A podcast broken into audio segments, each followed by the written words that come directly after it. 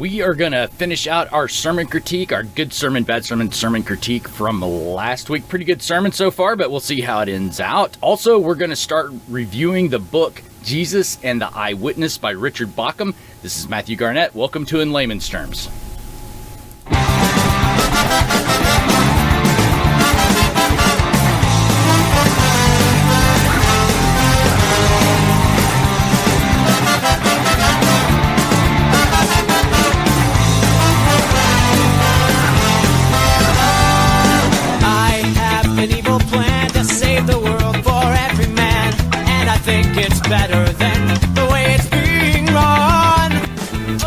Okay, so we've got our sermon critique to finish out uh, based on our law gospel law and gospel matrix that we laid out last week.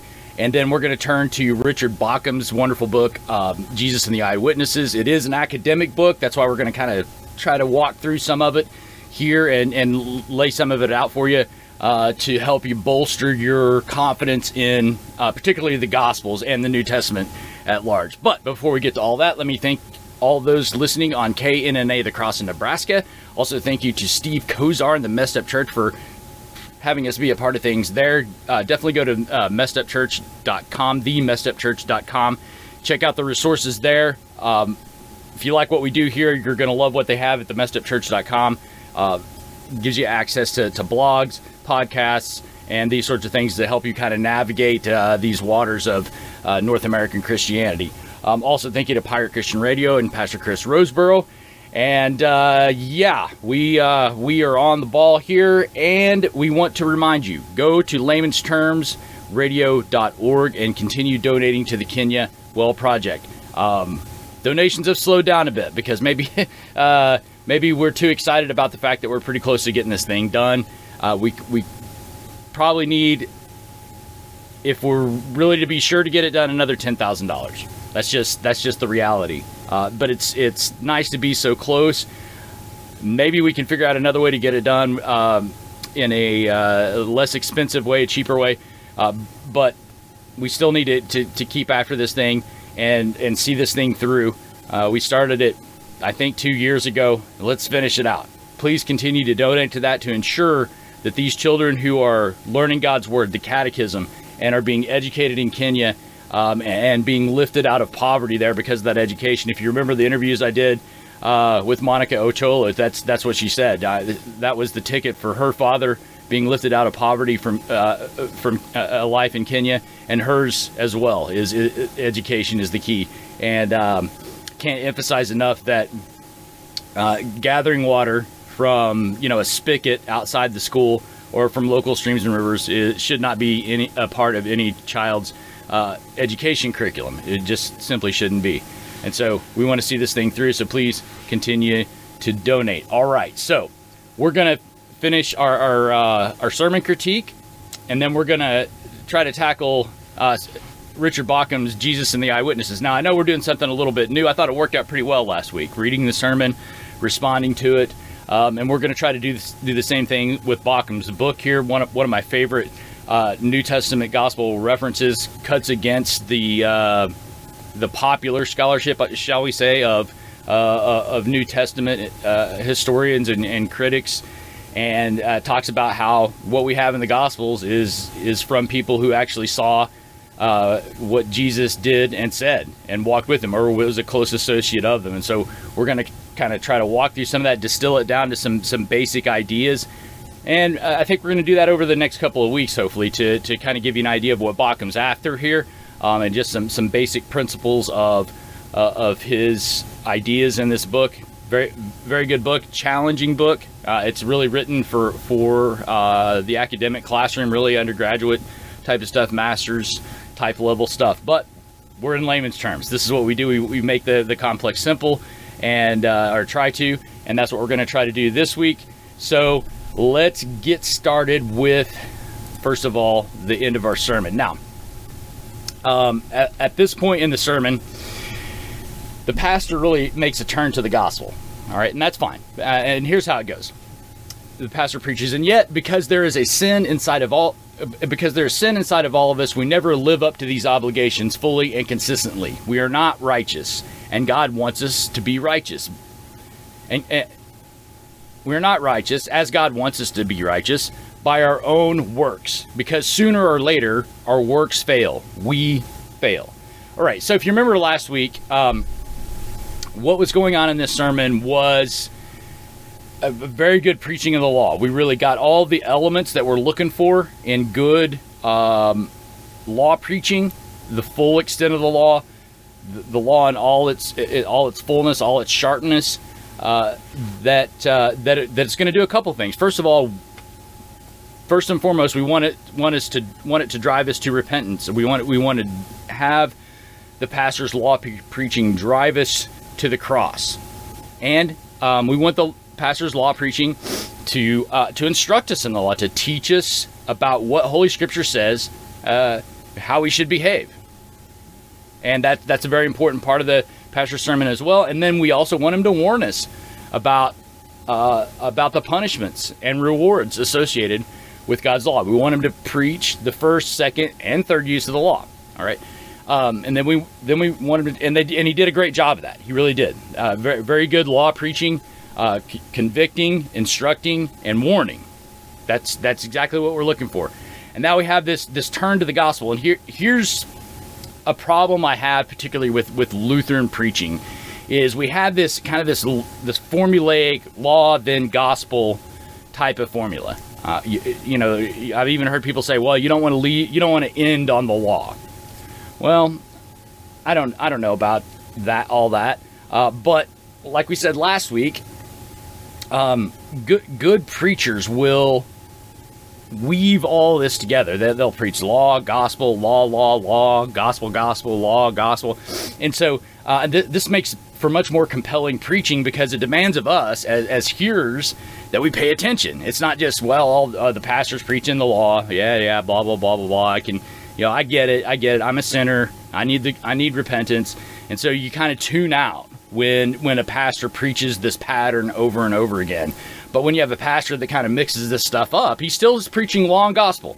And there, there's no rule. I mean, even even Walther doesn't doesn't make any any hard and fast rules about this sort of thing. We want to preach law and gospel, of course. You know, we don't we, we don't want an all law sermon. We don't want an all gospel sermon. We want law and gospel. That's you know that's that's what we're looking for.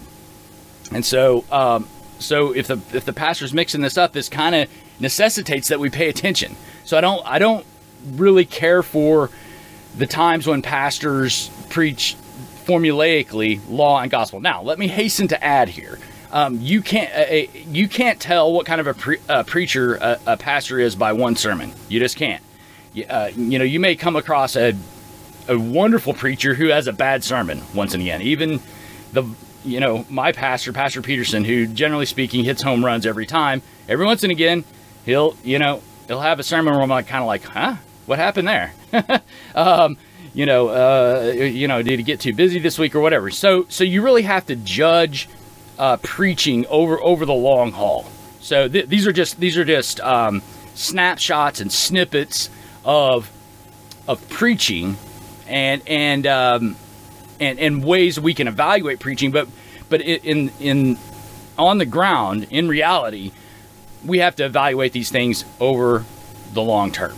All right. So um, this pastor's preaching fairly formulaically here. Now, um, I, have read a couple of his other sermons, uh, and he doesn't seem to do that all the time. He doesn't preach this law then gospel formula. Um, I don't know. I don't. I don't sit in his congregation, uh, and that's not really the point. We just. I just randomly picked a written sermon um, from the Find a Church page on, on issues, etc., and said, "Okay, let's let's look at this guy's sermon." And that's and that's all we're doing. So this is just a, this is just a tool for us to evaluate. But anyway, the point being, good law preaching, and then he turns to the Gospels. So um, my first question would be, he says, "We are not righteous as God wants us to be righteous by our own works, because sooner or later our works fail. We fail." All right, I don't mind that, but don't we also succeed? I mean, is that is that really what he's shooting for here? Is that yeah, we we fail, but but we also succeed. I don't really necessarily care for that language because it tends to to knock the edge off of your law preaching. Like you you he made this you know, great exposition of God's law, you know, how it punishes, how it rewards, how it convicts and sends us to the cross, how it instructs us. He did a great job of that. But then he turns around and says, "But you know what? At the end of the day, we all fail in this." Now that that's how it could be taken. I'm not saying that's what he intended, and I'm not saying that's how everybody's going to take it. Uh, but I think pastors have to be very, very careful when they when they turn to their gospel preaching uh, to not shave the sharp edges off off the law. We we still need to let that stand.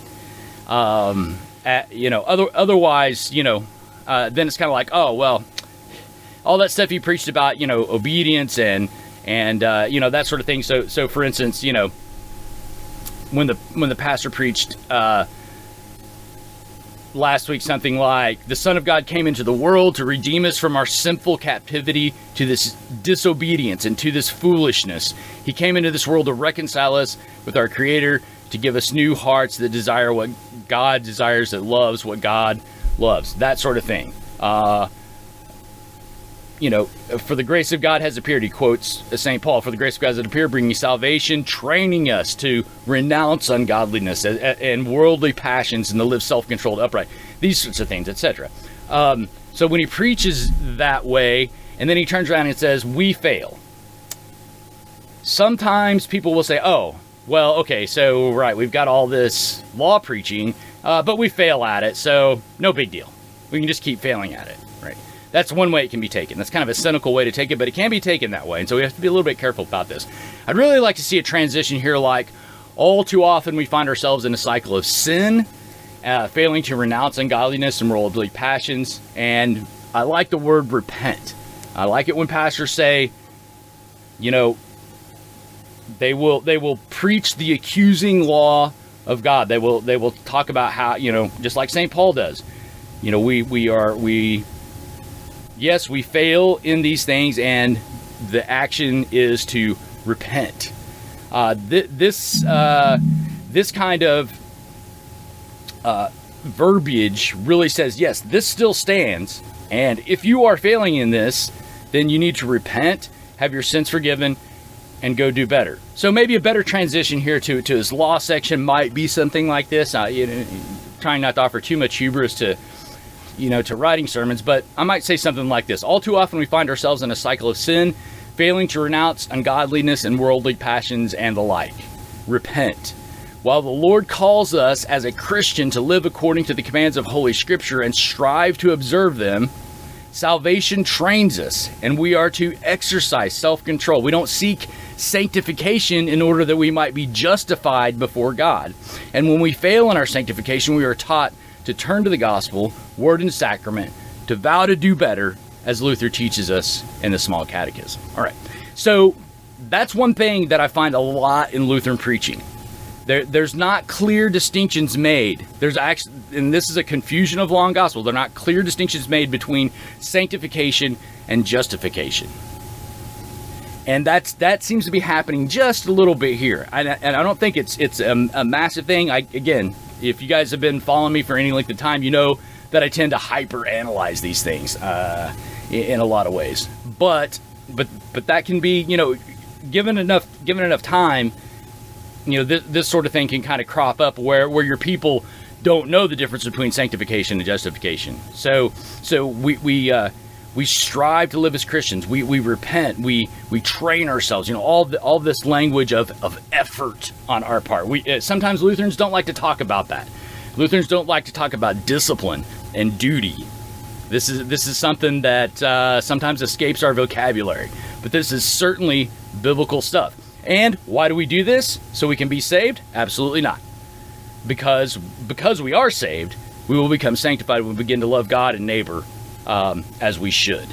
That's the idea. So, so we don't discipline ourselves. We don't strive for these things in order to earn something for ourselves. See, what's what what you know, eternal life, salvation, that's already earned for us and justification. And because of that, this is what I like to say, because we are justified and we no longer have to obey the commands of holy scripture in order to please God to gain his favor. That's that's that's out of the picture because we have been adopted as sons and daughters of God, which the preacher here clearly preaches.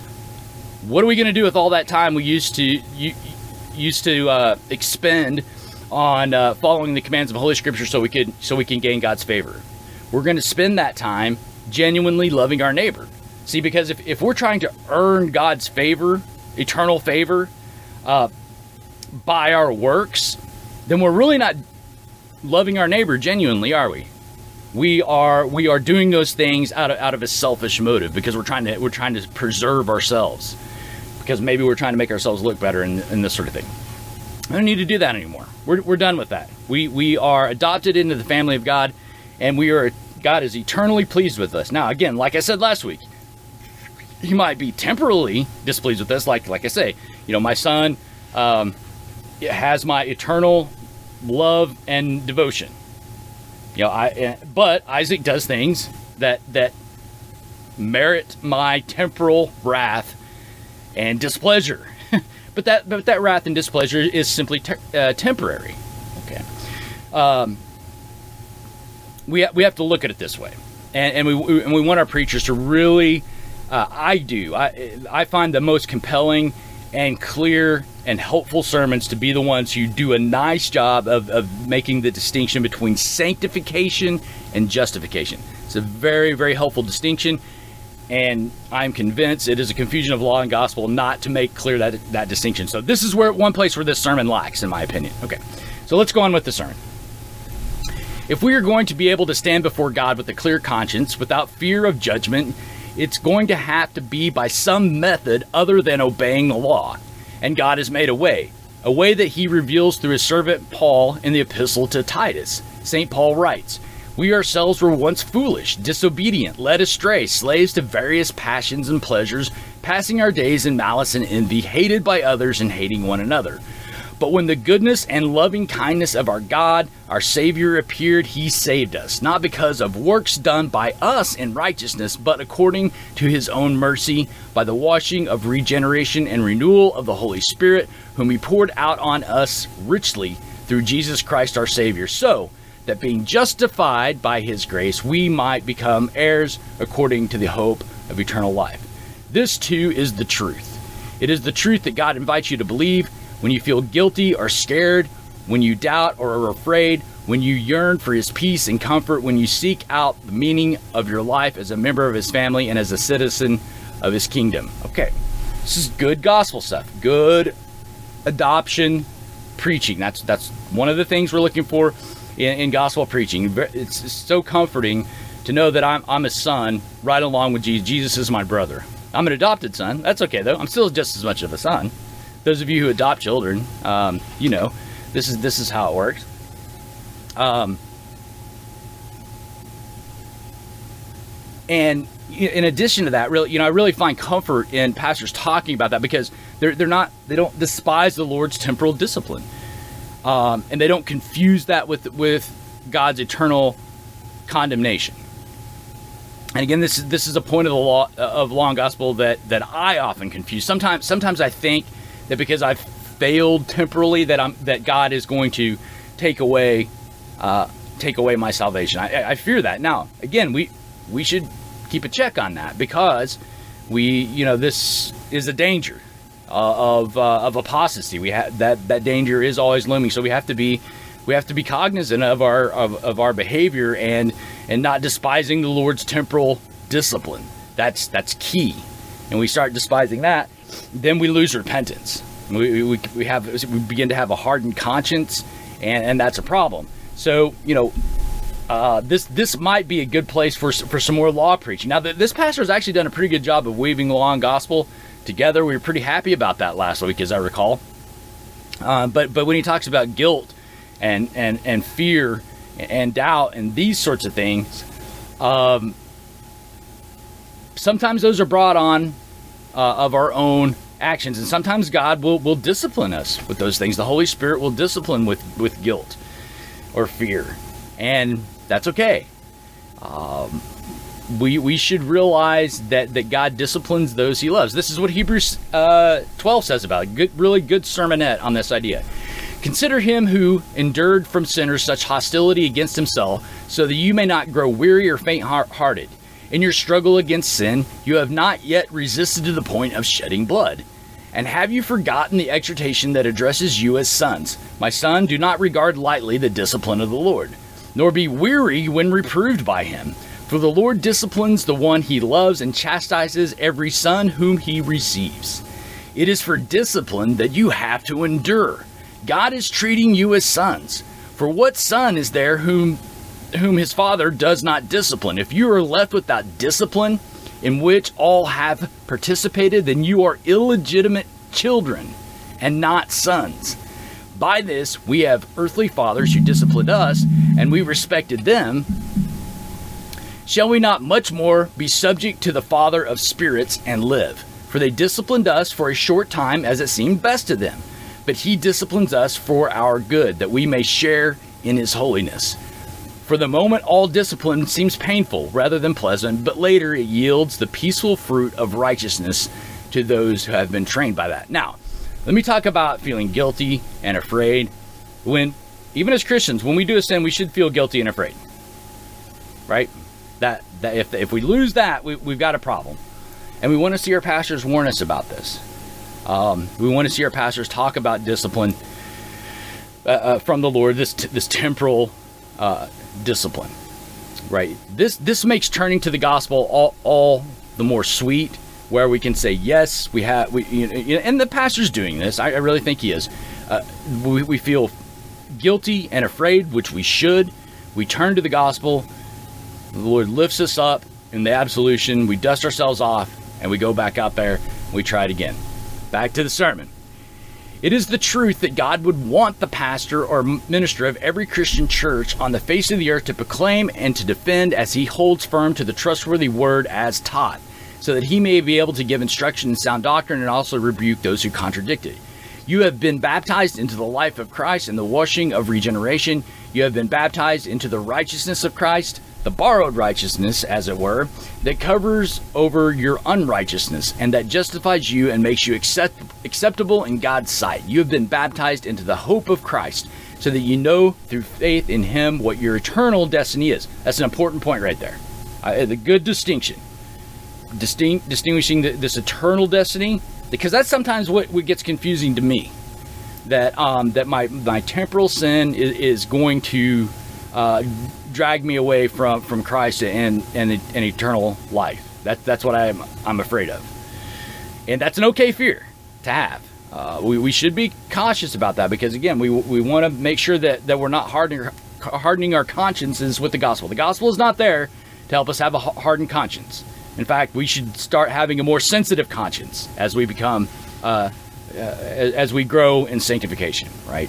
Uh, but but this is this is a good distinction. He's talking about eternity here, not not temporal punishment. See, uh, would be good to see him bring the temporal punishment part in. Um, that you know, and weave that in throughout his gospel preaching here. But that that's a good distinction. All right, back to the sermon. The truth is not to be preached only once. It is not to be delivered only once.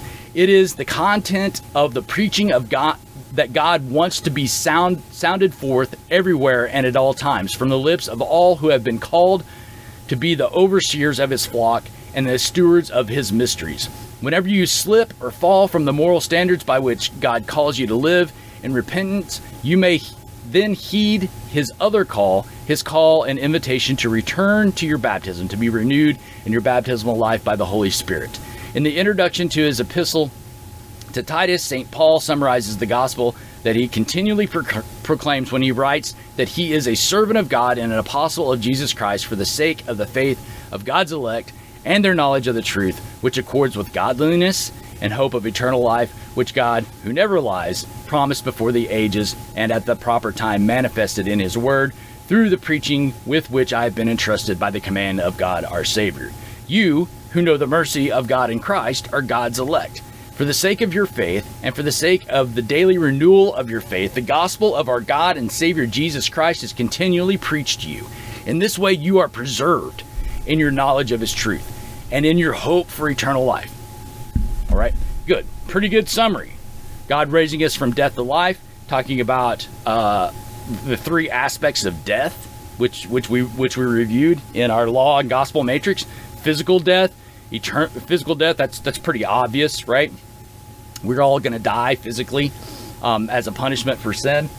but eternal death is is the punishment is the is the eternal punishment for sin, and spiritual death, which is is unbelief. This is all the things that we are uh, rescued from in our salvation, in our baptism, and the, and the pastor does a pretty good job of summarizing this. You know, especially when when you bring in baptism, you really bring in all these aspects of death. Um, you know, Christ suffered physical death. Uh, on the cross. This is how, how Pastor Peterson likes to put it, and I think it's spot on. He suffered eternal death, the punishment for our sins, which is important to point out because sometimes, you know, we, have got these folks out there that, that deny uh, this idea that, uh, that, that Christ uh, was punished for sin, this idea of p- the, the penal nature of the atonement. This is really what this is talking about. We want to want to hear our pastors talk about that. If they're not talking about the fact that Christ took the punishment we deserve for our sin, which this pastor does right here. Um, they never talk about that. You hear sermon after sermon after sermon. They never talk about how Christ died as uh, uh, you know taking our punishment for sin. Then you might want to ask your pastor about that. Hey, pastor, you never really preach about you know how Christ took the punishment for our sin. What's you know what's going on with that? You might you know. Hopefully, you won't be surprised by the answer, and maybe uh, he'll just say, "Oh, ah, I never really considered that. I didn't realize I was missing that piece so much." Uh, but you might be surprised, and you might, you know, you might have a, uh, a little bit of a debate ensue. Let's just say, um, spiritual death. Christ did not suffer. Uh, that's unbelief. Christ, Christ never uh, experienced that on our behalf, but we we experience that, and the only way that we are brought out of that is by is by the Word and Sacrament, by the Holy Spirit. That's how the Holy Spirit works. He imparts faith and repentance to us um, and expels our unbelief, and that's that's how we're uh, saved. Okay, so on with the sermon. Any human teaching that questions, compromises, or rejects this sacred divine teaching must be repudiated in God's name by the bishops and pastors of God's church. If those bishops and pastors are to be faithful to the duties of their office. Any teaching that points troubled sinners to their own works for salvation and not to God's baptismal gift of the righteousness of his Son must not be heard or tolerated in God's church. Okay, that's true. But in the same way, any human teaching that questions, compromises, or rejects uh, the teaching that proud sinners turn to the gospel must also be rejected. All right, this is something I see missing quite a bit. Right, we don't we don't want to we don't want to turn repentant sinners back in on themselves and just say, well, you know, what you need to do is just go obey the commands of Holy Scripture better with, without absolution. That's true. But at the same time, we we do have to watch out for people who are who will use the gospel as an excuse or as a pass uh, on on on disobedience. Uh, well, you know, I'll, I'll, do this sin and you know then I'll just go get absolved from my sin. No, it doesn't work that way. And and I think you know I think that way. I think all of us do. I think all of us think, well, you know, I'll just do this sin, you know, God will forgive it and that'll be it. Um, that that can't that's not repentance. So pastors got have to talk about the flip side of this as well. Again, this is where, you know, you're going to be weaving law and gospel in and out of here. Um, but this this is a point I just don't hear very often in Lutheran preaching, unless you know, unless I'm at Redeemer. um, you know, uh, we, we we've got we've got to have genuine repentance, and we and and we cannot use the gospel as as an excuse for our sin. Well, I'll just go ahead and keep sinning because I know Christ has has for you know forgiven that sin, has bled and died for that sin. All right, that's that's the problem with this formulaic law than gospel preaching. You know, he's he's in his gospel section here.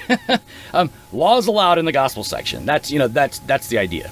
Um, and, and th- that really would have really put a fine point on his law preaching if he would have said any human teaching that questions compromises or rejects this sacred divine teaching must be repudi- repudiated in god's name by the bishops and pastors of the church if those bishops and pastors are to be faithful to the duties of the office any teaching that points troubled sinners to their own works for salvation and not to god's baptismal gift of the righteousness of his son must not be heard or tolerated in god's church any teaching that points proud sinners to the gospel also must be repudiated. Something like that. See, that would have really brought back the, the sharp edge um, on his preaching. Okay, let's finish this sermon out. Here we go.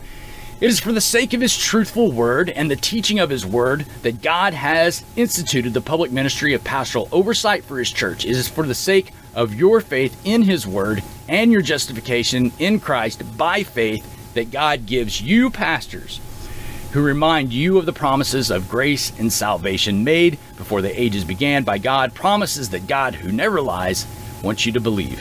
Titus, whom we commemorate today, was such a minister sent by God. We thank God for Titus's example of faithful servants and by means of the directions that God gave to Titus in the letter that Paul wrote to him by God's inspiration, God continues to guide and instruct his church as he uses the church as his instrument for raising up new ministries of the gospel in every generation, new ministers of the gospel in every generation. We thank God for his faithfulness in providing for our spiritual needs.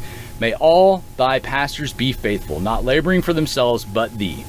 And may they feed with wholesome food the sheep and lambs brought by bought by thy blood. Tending thy flock, oh may they prove how dearly they the shepherd love that which the Holy Scripture teach, that and that only may they preach. May they the true foundation lay, build gold thereon, not wood or hay, and meekly preach in days of strife the sermon of a holy life. Amen. Okay, so pretty much hits every mark for a good law and gospel sermon. Um, it's a good sermon, really is. Negatives, small, yeah, I'd say pretty small critiques some of the verbiage shave, shaves the sharp edges off off the law. It, it, you know, that's that's you know that's a difficulty of, of it, you know I used to think oh this law and gospel preaching thing is very it's simple so easy and it's really not uh, because you you cannot you've got to be very careful not to downplay either one you you can't downplay the gospel with the law and you can't downplay the, the law with the gospel that's what that's what you have to be careful of and it's very easy to do and we see even in this good sermon a little bit of that happens. That would be my little bit of a critique there. All right, so there's there's that. Hopefully that was helpful to you. Um, and now we're gonna turn to to Richard Bauckham's book, and this is uh this is it right here. Jesus and the Eyewitnesses, the Gospels as Eyewitness Testimony by Richard Bauckham. This this is a difficult um, really uh, a- academic level book. You, you, you probably read something like this in, in a in a theological education um, at a junior and senior level in uh, in graduate school or in a, in a master's program. It's pretty difficult stuff.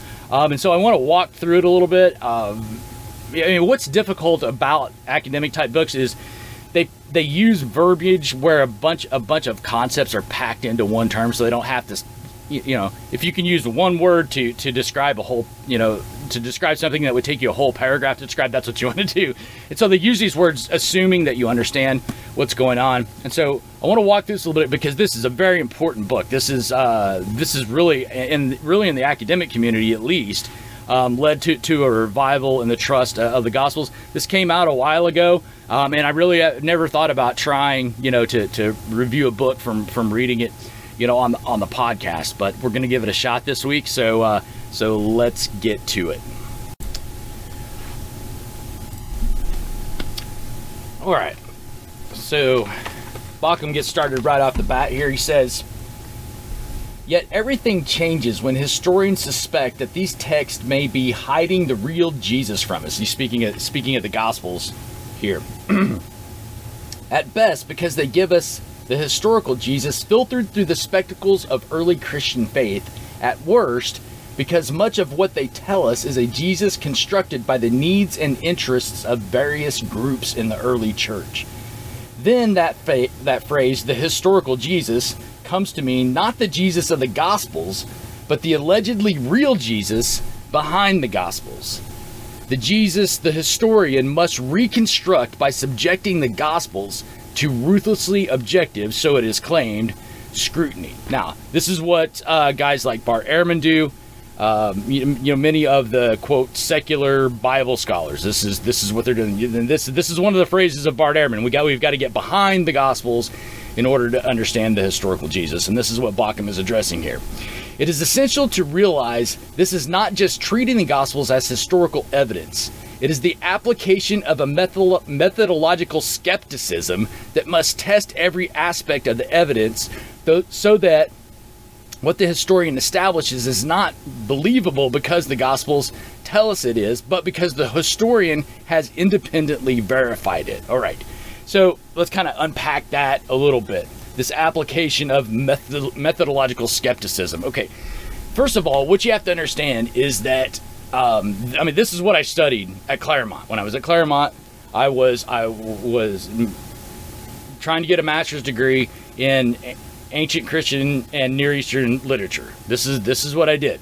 Now look, you have to understand, and some of you probably do if you listen to this podcast at, at all, that we have very very little um, literature from the ancient world.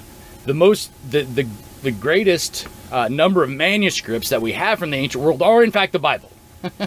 and so um, so when you start to uh, get skeptical, this this methodological skepticism is, is what Bauckham calls it. When you, when you start to scrutinize what little literature we have, um, pretty soon you're, you're going to be left without it. And I would, in fact, argue that if we scrutinized the uh, manuscripts, the evidence we have of, say, Homer or Plato or anybody, if we scrutinized that at the level that the Gospels, particularly the New Testament, gets scrutinized, we we would, yeah, we would ignore those things. It's it's it's astonishing how much scrutiny the Gospels get in compared to other Christian literature. And, and what Bauckham here is arguing is, hey, look, these guys wrote about this. They said these things. This is what they said about Jesus, and you you are taking a scientific skepticism and and, and this this scalpel of of, of modern thinking and, and, you're starting to shave these things away like oh well that that couldn't possibly be historical because it contains a miracle or that could that probably wasn't was what wasn't what jesus said because we think it became came much later right so we start to take the scalpel to, to these things and uh, in order to get behind the gospels as as Ehrman puts it uh, to the to the historical jesus we don't do this with any other ancient literature. We really don't. We take it as face value. We may raise an eyebrow at it, eyebrow at it, and say, "Well, you know, I don't really believe in miracles, but this is what the guy said happened," um, and so we we we should take these things at face value. That that's really what what Bauckham is arguing for. And then he goes on to say this. The result of such works is inevitably not one of, of a historical Jesus, but many. Among current historian historical Jesuses on offer there is the Jesus of Dominic Crossan, the Jesus of Marcus Borg, the Jesus of N.T. Tom Wright, the Jesus of Dale Allison, and the Jesus of the Jesus of Gerd Theissen, and many others. The historian's judgment of the historical value of the Gospels may be minimal, as it as it is in some of these cases, or maximal, as in other cases. But in all cases, the result is a Jesus reconstructed by the historian, a Jesus attained by the attempt to go back behind the Gospels and, in effect, to provide an alternative to the Gospels' construction of Jesus.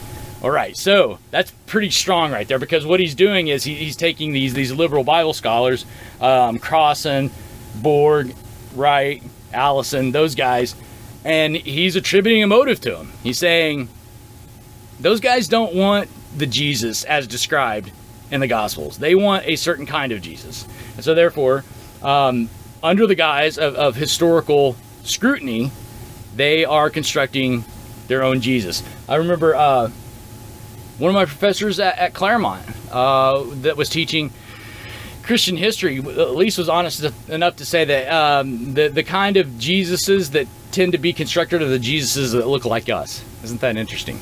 instead of um, instead of just taking the material we have at face value and saying, "Hey, this this this is the Jesus the Gospels present," and um, instead of accepting that, instead and you know, like we would from most ancient texts, saying, "Well, you know, uh, I think this might be might not be true, or this might not be." Whatever you know, we start start taking this this this skeptical uh, scalpel to these things to say that oh this was added for this and this was added for that.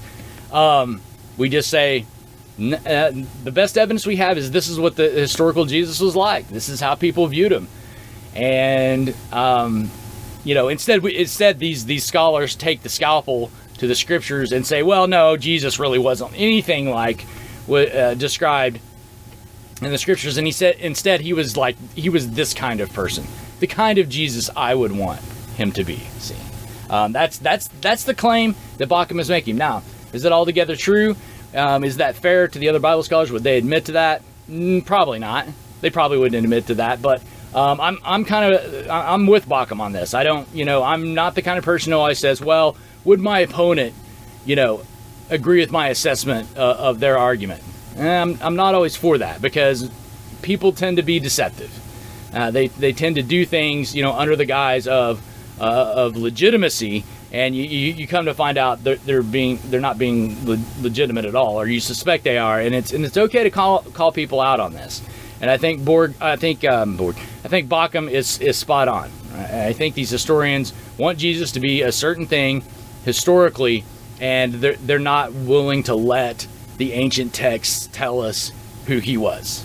Um, and so that that's really the whole setup for Bauckham's book. He continues, "This is a very serious problem that here that is obscured by the naive historical positivism that popular media presentations of these matters promote, not always innocently."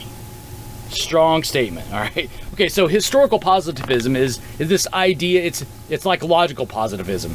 Um, that that really explains it. So so positivism is this idea that we we can get uh, we can find truth based on uh, em, em, empirical methods of study that um, that we can we can really find out the history uh, based on our methods that um, what what what's handed down to us from antiquity and again keep in mind that that no other uh, document from antiquity is scrutinized in this way. Because if it were, we would, you know, we wouldn't have much uh, from the ancient world. Um, but with when it comes to the Gospels and the New Testament in particular, uh, th- th- this this scrutiny takes place, and this this historical positivism. In other words, we can we can through our methods we can figure out who Jesus really was, not what these not what these you know peasant uneducated, uh, you know, barbaric, un, you know, unscientific, um, ancient ancestors of ours had to say about him. We know better. We, we can tell you what history really is, take away all the nonsense that these people added, and show you what really happened. That's that's really the idea of, of historical positivism, um, and, and and that um, that what is real is is only what can be proven historically. All right, those parameters are very very narrow. Um, that's you know so so you talk about uh, logical positivism. You know you know what what what we know can can it what is true is only that which is obviously logical. You know scientific positivism.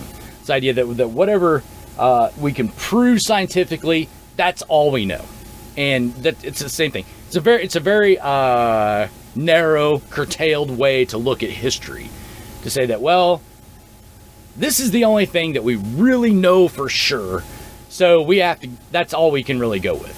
Okay, um, and on top of that, um, is saying that people are going with this uh, not because you know they think, well, this is legitimately, you know, this is really, le- you know, legitimately, legitimately how we should proceed. They've got motives, and everybody does. I always talk about this. People say, "Oh, I don't have any." Uh, you know, I don't have any preconceived notions, presuppositions, or commitments. Yeah, you know, you, you, you're lying. You do. You have you have motives behind what you're doing. The key is to recognize them. Say, yeah, I have presuppositions, and and, and analyze them, and say, well, do my presuppositions hold water? Um, you know, that's that's really the idea here, and that's and that's what Bauckham's getting after. So he continues. All history, meaning that all histori- meaning all that historians write, all historiography is an inexorable combination of fact and interpretation, the empirically observable and the intuited or constructed meaning. In the Gospels, we have, of course, unambiguously such a combination. And it is this above all that motivates the quest for the Jesus one might find if one could leave aside all the meaning that inherit that inheres in each gospel story of Jesus. One might of course acquire from a skeptical study of the gospels a meager collection of extremely probable but mere facts that would be of very little interest. The Jesus that Jesus was crucified may be indubitable, but in itself is of no more significance than the fact that undoubtedly so were thousands of others of his time. The historical Jesus of any of the scholars of the quest is no mere collection of facts, but a figure of significance. Why? If the enterprise is really about going behind back behind the evangelists and the early church's interpretation of Jesus, where does a different interpretation come from? It comes not merely from deconstructing the Gospels, but also from reconstructing a Jesus who, as a portrayal of who Jesus really was, can rival the Jesus of the Gospels. We should be under no illusions that, however minimal a Jesus results from that quest, such a historical Jesus is no less a construction than the Jesus of each of the Gospels. Historical work, by its very nature, is always putting two and two together, making five or 12 or 17. That is good stuff. That is strong, right? So, what he's saying is that these, uh, these historians are, are you know, they're, they're, they're doing no better than the Gospels. If they're saying, well, these guys, you know, put together a Jesus that they liked, Bauckham saying, yep, and you historians are doing the exact same thing. That's exactly what he's saying. All right. So so this this is the uh, the bee in the bonnet, uh, if you will, of, of Bauckham. This is this is the thing that's that's bedeviling him. He's saying, okay, well, fine. If you want to say that the gospel writers constructed to Jesus, you guys are doing the same thing. You guys are constructing Jesus you like. So let's see if we can sort this out. This is really the premise of his whole book. All right, let's continue on with the book.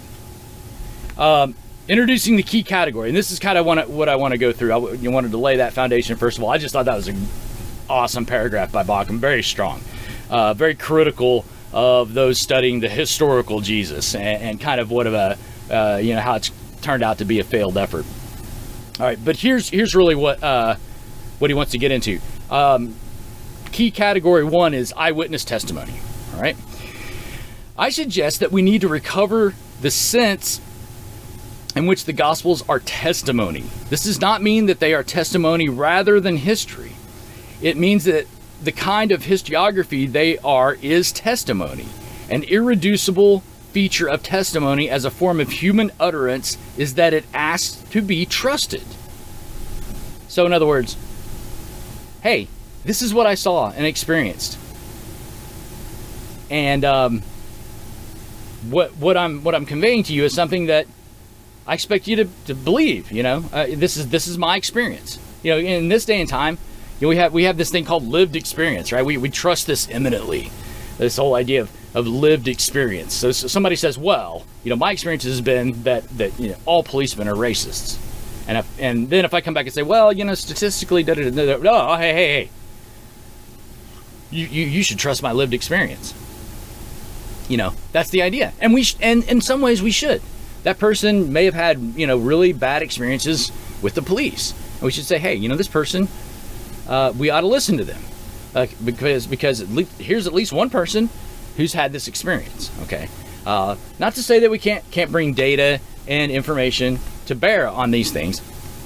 Uh, but but but the idea is test you know the the gospel writers um, according to Bauckham here wrote because this is what they believe the truth. They weren't they they weren't concocting anything, and that's what often uh, the gospel writers get accused of. Is well, we had the historical Jesus, and then these people came along, and you know, uh, you, you know, um, mythologized all of this and made Jesus, you know, this God, and, and these sorts of things. Um, we just. unless you have somebody unless you have somebody saying of the gospels yeah you know we took jesus and we we did this is what we wanted to do because you don't have any evidence of, of that you're you're speculating and you know as an historian you try not to speculate you take stuff as, at, at face value. That's that's kind of that's kind of the two sides of the coin here. Is you know well we can't we can't take this testimony at face value uh, because of certain reasons, namely because of miracles and you know and the idea that Christ was crucified for humanity on behalf of you know of sinners and, and this idea uh, that that you know the resurrection, um, the, those sorts of accounts in the Gospels. Um, you know that's that's that's really what's what's at stake here. Uh, and so you you know again you take anything else from antiquity we take it at face value. Hey this is what what they said you know? Was it true? Was it not true? Not sure. You know but uh, best of our knowledge this guy's reporting this so we don't have anything contrary to it. So we must take it at face value. Yeah. Now do the gospels uh, deserve some more scrutiny? Probably. Yeah. Because this is something that you know if you take seriously uh, demands something of your life. And that's really i think what's going on here. Okay back to the book. This does not mean that it asks to be trusted uncritically but it does mean that testimony should not be treated as credible only to the extent that it can be independent, independently verified. There can be good reason for trusting or distrusting a witness but these are precisely reasons for trusting or distrusting Trusting testimony is not an irrational act of faith that leaves critical rationality aside. It is, on the contrary, the rational, rationally appropriate way of responding to authentic testimony. Gospels, understood as testimony, are the entirely appropriate means of access to the historical reality of Jesus. It is true that a powerful trend in the modern development of critical history, hi, critical historical philosophy and methods find trusting testimony a stumbling block in the way of historians' autonomous access to the truth that he or she can verify independently. But it is also rather neglected, uh, a rather neglected fact that all history, like all knowledge, relies on testimony. In the case of some kinds of historical event, this is especially true, indeed obvious. In the last chapter, we will consider a remarkable modern instance, the Holocaust, where testimony is indispensable for adequate historical access to the events.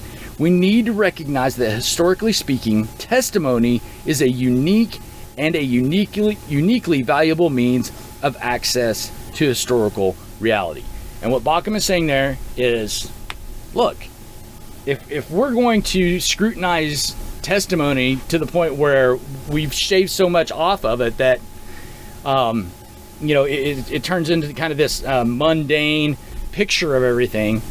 It, if we do that to everything we're gonna have a problem. He mentions the holocaust there. You know what do we know of the holocaust? Mostly the testimony of people. We don't have any film. We have some pictures.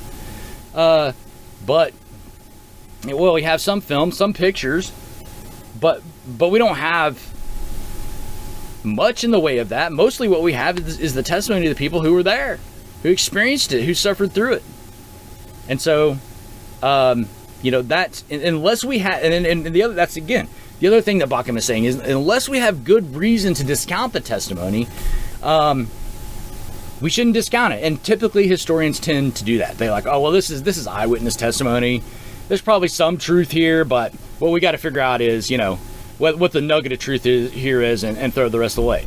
And they do that kind of just based on their own method, methodological scrutiny. You know, did kind of like Bauckham said in, in the outset, this this methodolo- methodological skepticism. That's exactly what it is. Okay, that's that's that's what he's laying out here. Okay, uh, here we go. Now we're getting into stuff. Names in the gospel. Oops, I think I missed a part I was wanting to do. Uh, ah, here we go. Yep. Before we get to names in the gospel, I want to uh, talk about Papias and the eyewitnesses, uh, which is very important, as Bauckham points out here. Uh, this uh, the passage is from the prologue to Papias's work. Like Luke's gospel, Papias Papias's work was dedicated to a named individual, though the name has not survived. And in the prologue, uh, and in the prologue, addressed this dedicatee directly. I shall not hesitate to put in proper order form for you everything I learned carefully in the past from elders and noted down well for the truth. of which I vouch. For unlike most people, I did not enjoy those who have a great deal to say, but those who teach the truth. Nor did I enjoy those who recall someone else's commandments, but those who remember the commandments given by the Lord to the faith and proceeding from the truth itself. And if by chance anyone who had been in attendance on the elders come my way, I inquire about the words of the elders. That is, what according to the elders, Andrew or Peter said, or Philip, or Thomas, or James, or John, or Matthew, or any other of the Lord's disciples, and whatever Aristion and the elder John, the Lord's disciples, were saying. For I did not think that information from books would profit me as much as information from living from a living and surviving voice. Bauckham continues. In order to understand this passage correctly, we must first sort out the four categories of people Papias mentions. One, those who had been in attendance on the elders, i.e., people who had been present at their teaching. Two, the elders themselves. Three, the Lord's disciples, consisting of Andrew, Peter, Philip, Thomas, James, John, Matthew, and others. Aristion and John, the elder, who are also called the Lord's disciples. Okay, so really this is where we see the building of the gospels where we see this testimony of papias talking about how these gospels were built they weren't just looking for somebody who were, who were telling tales about jesus. They were looking for somebody who had firsthand knowledge or were a close associate of somebody who had firsthand knowledge of the events. That's really that's where the evidence points us. But instead what do historians do? Like yeah, i don't yeah ignore papias. They weren't really looking for that. They were just concocting something, and so we got to we got to get through the concoction and get to the to the real thing. All right, that's that's that's uh, that's Bauckham's you know first real evidential retort to those who would uh, who would use this methodological skepticism to to analyze the veracity of the Gospels and, and whether or not they portray to us an historical Jesus. All right, uh, Papias says no, that's not what we're doing here. We are trying to write down eyewitness testimony. Yeah. Okay. Got to quit for this week. Thank you for listening. Uh, thank you to all of you on, on KNNA The Cross Nebraska, Steve Kozar and the messedupchurch.com, Pirate Christian Radio. Please do not forget to continue donating to the Kenya Oil Project, and we'll see you next week.